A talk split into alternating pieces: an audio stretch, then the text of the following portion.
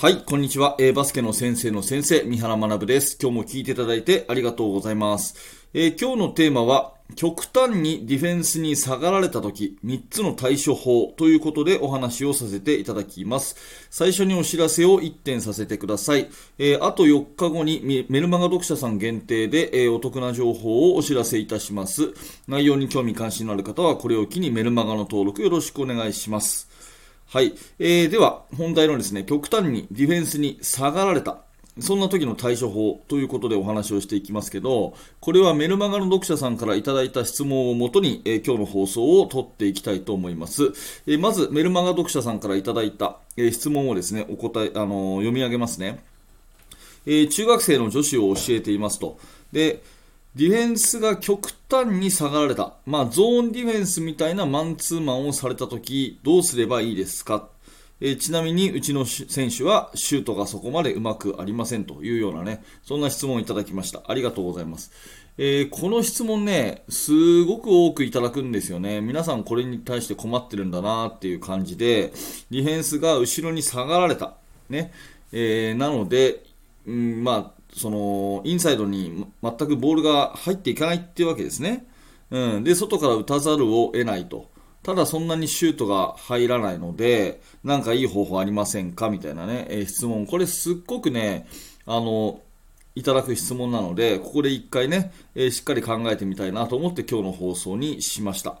で、まずですね、シュートがそこまで入らないんですけど、なんかいい方法ありますかっていうのは、これはっきり言っておくと、ないっていうことです。はい。えっ、ー、と、身も蓋もないような話ですが、どんな戦術をやるんであっても、外からのシュートが入らないと、戦術は完成しないという、これは押さえておいた方がいいと思います。外からのシュートが入らないけど、まあ、あの、なんか、うまいことやって、ゴール下でシュートが打てるみたいなことっていうのは、基本的にないし、えー、シュート力をつけなくていいってことは絶対ないんですよね。えー、ちなみにこの質問者さんも、あの、メルマガの文章の中で、まあ、シュート力をつけることは大前提だということは分かっているんですが、それでも他の方法がありませんかっていうような言い方をしてたので、えー、まあ、このね、シュート力は大前提っていうところは抑えてらっしゃるということは分かりました。えー、ただですね、えー、まあ、中にはですね、シュート力はなかなかつかないし、うちの子たちは下手なんで、えー、それでもなんか魔法をかけるみたいな方法ありませんかって聞かれる方がいるんですけど、まあ、それに関してはないと、うん、絶対外のシュートが入らないことには、どんな戦術もね、えー、まあ、無理っていうことはあのはっきり言っておきたいと思います。まあ、その上でね、極端に下がられた場合の3つの対処法をお伝えしますが、まず1つは、オフボールがたくさん交差する。オフボールがたくさん交差する。これ1個目ですね。で、2つ目は、オンボールスクリーンでジャンプシュートする。オンボールスクリーンでジャンプシュートする。うん。これ2つ目。で、3つ目が、最後はガードに返す。最後はガードに返す。まあ私はこの3つがいいかなというふうに思っています。え順を追ってお話をします。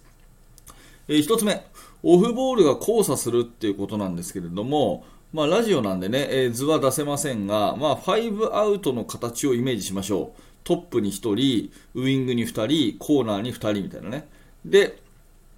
ディフェンスは極端に下がられてますので、全員がスリーポイントラインの中、内側に深いところにいて、え出てきやしないという、そんな状況だと思ってください。この時、まあトップの人がボールを持っていたら、えー、まあ、ウイングとコーナーがですね、両サイドに2人ずついるわけですよね。で、この2人がダウンスクリーンをしたり、バックスクリーンをしたりして、えー、交差するっていう動きをまずやってみてください。あの、この動きをしなくても、ディフェンスは下がってるんで、隣の人にパスはできるんですよ。うん、できるんだけど、立ち止まったままパスを回してるだけだときっかけがつかめないんで、あえてこっちがこう交差する動きをしてみるんですね。うん。そうするとですね、自然とディフェンスは膨らんでくるんですよ。うん、膨らんでくるっていうか、その動きにつられて、こうついてくるようになるんですね。なので、えー、オフボールが交差するっていうのはすごく重要なプレーだと思います。えー、で、45度にボールがあったときは、これもね、えー、作戦版をイメージしてほしいんですけど、両コーナーに2人いますよね。それからトップと逆の45度にいますよね。で、これが2人組になって、えー、クロスコートのスクリーンをするみたいなね、感じで、ボールを持ってない人同士が、えー、2人組が2つあるっていう感覚で、え、どんどん交差していくということをすると、ディフェンスは基本的に自分のマークマンついてきますから、かこっちが交差していくと、相手もですね、だんだんこう吸い寄せられるように膨らんでくるんですね。でちょっとずつこう攻めのきっかけが作れるということで、ボールを持ってない人同士がたくさんどんどん交差する。何度も何度も交差する。これ、とっても、うん、あのー、使える方法じゃないかなというふうに思います。だからこれが対処法の1つ目ですね。はい、2つ目がですね、オンボールスクリーンでジャンプシュートするってことなんですけど、えー、まあ、ボールを持っている人がいますと。うんまあ、例えば45度にいるとしましょう。45度でボールを持っています。で、自分にディフェンスがついてきてません。打とうと思えばそのまま打てますが、なんか、ね、ビャッと打っちゃうのはちょっと気持ち悪いという、そんな状況ですよね。こんな時はですね、ポストから、えー、オンボールスクリーン、ピックに来てあげるんですね。うん、自分のディフェンダーが離れている人っていうのは、ピックに行くとですね、これ簡単にドリブルで前に侵入できます。はい。なので、えー、自分のディフェンダーが離れている時にドリブルをさせてあげて、ね、ドリブルをさせてあげてでスクリーンがかかったところで、えジャンプシュートを打つっていうことはすごく有効なんですね。でこれをやるとですねリングに少し近づけるんですよ。スリーポイントラインのところでボールを持っていて、ね、ディフェンスが離れているから打とうと思えば打てるけど、まあ、これは打たされたシュートになっちゃうわけですね、うん。だけども、ここにオンボールスクリーンをしてあげると、そのスクリーナーのところまではドリブル2つぐらいこうリングに近づけるわけですね。リングに近づけるわけですね。だからそこからジャンプシュートを打つってことが、まあ、できるんじゃないかなということで、えー、ボールマンのディフェンスが極端に下がっている時こそ、ピックのプレーを使ってみてくださいというところですね。はい。まあ、この辺はミニバスだとですね、あの、あんまりスクリーンは推奨されてないので、まあ、使うのはどうかなと思うんですけど、まあ、時にはね、えー、まあ、そういう極端に下がられた時の対処法っていうことで、教えておいてもいいのかなというふうには思います。はい。で、最後、3つ目はですね、最後はガードに返すということなんですが、こういう下がったディフェンスをするとですね、大体この top of the key の一番上のね、えー、ポイントガードのポジションっていうのはディフェンスしてこないんですよ。だから、あのいろいろこうオフボールスクリーンで交差したり、オンボールスクリーンでジャンプシュートを狙ったり、いろいろやるんですが、最後の最後はトップにボールがあの返す安全地帯があるぞって一言言っとくことも大事だと思います。うん、最後の最後は、ここのトップに誰か1人いとけよと。でそこのところに、え、ボールは必ず返せるから、詰まったら上に返せよっていうふうに一言言っておくと、結構ここは安全地帯なんですね。で、ショットクロックがなくなってきたら、もうそれこそね、最初の話じゃないですけど、ここから覚悟を決めて、アウトサイドシュートを打つしかないということになりますし、このシュートが入れば入るほど、まあ、チームは楽になるということで、えー、このトップからのアウトサイドシュートは絶対に練習しておくべきだと思います。結構盲点なのは、この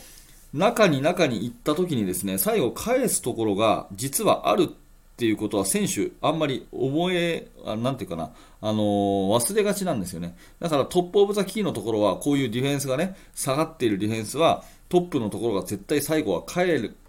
パス、パス返せるから、まあ、そこにぜひね、返すことを覚えておきなさいと一言言っとくと、えー、全然違うかなというふうに思います。はい、ということでまとめていきましょう。ディフェンスが極端に下がられるケース、よくありますよね。えー、外のシュート入るのは大前提なんですけれども、まあ、外のシュートもなかなか入らない、打たされてしまうシュートになるとですね、非常に厳しいということがよくあります。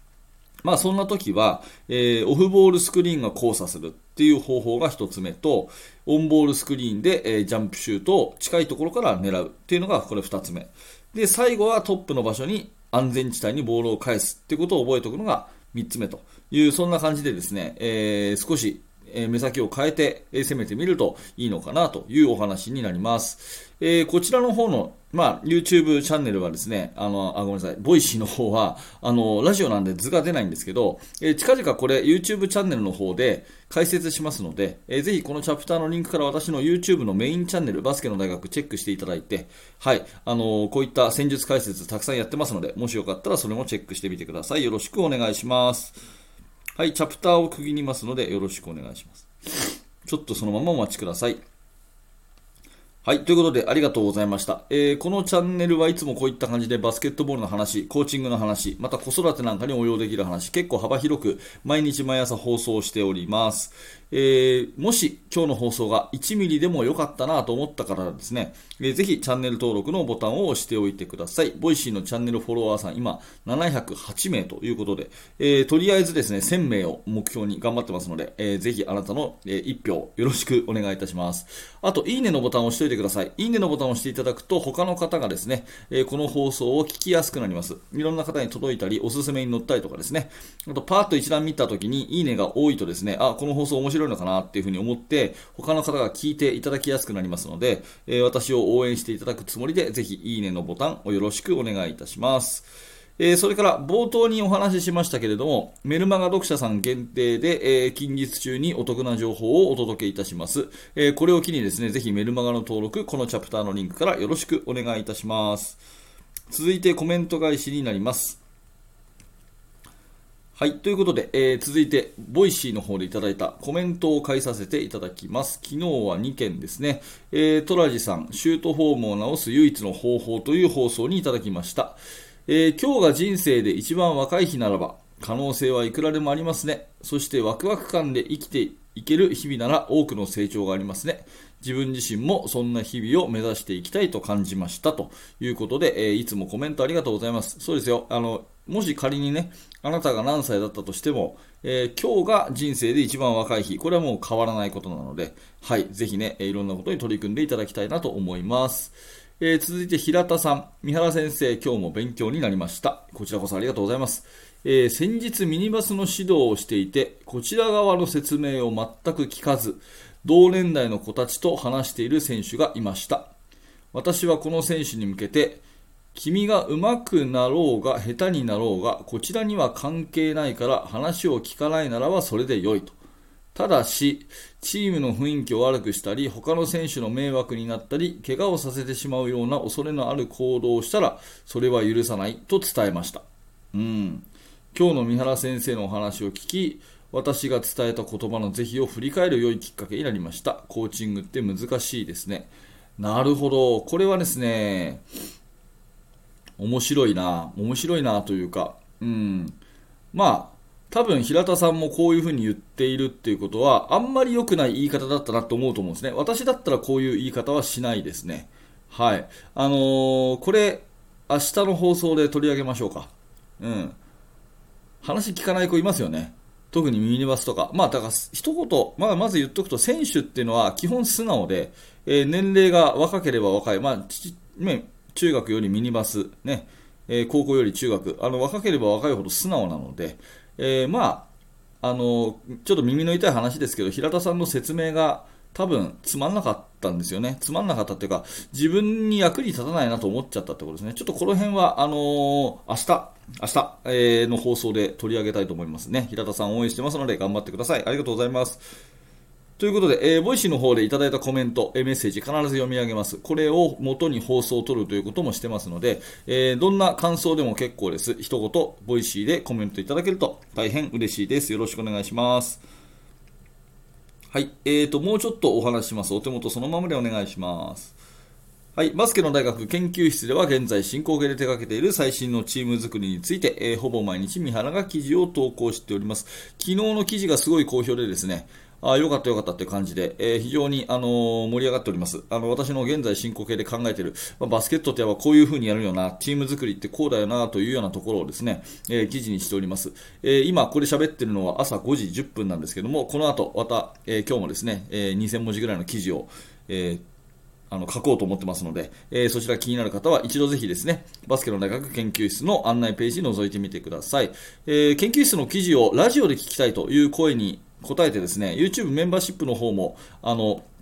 以前作ったんですね。で、最近それの人数がすごく増えていただいて、えー、感謝しております。もしよかったらそちらの方も覗いてみてください。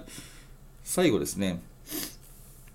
はい、えーと、最後のお知らせは、私のブログ。はい、えーと、私にブログ書いてまして、あのー、このラジオの放送原稿をまずインスタにアップしてるんですね。で、そのインスタと同じような内容で、さらに見やすくしたものをブログにしています。なので、そちらのブログの記事をですね、チェックしていただくといいかなと思います。ちなみに今日って、あの戦術的な話だったじゃないですか。だからこれはあの私のインスタをチェックしていただくと、えー、作戦版の図が書いてあるので、そちらも見ていただければと思います。えー、このリンクに私のブログ貼っとくので、えー、もしよかったらそっちの方も、えチェックしてみてください。よろしくお願いいたします。はい、ということで本日もありがとうございました。三原学でした。それではまた。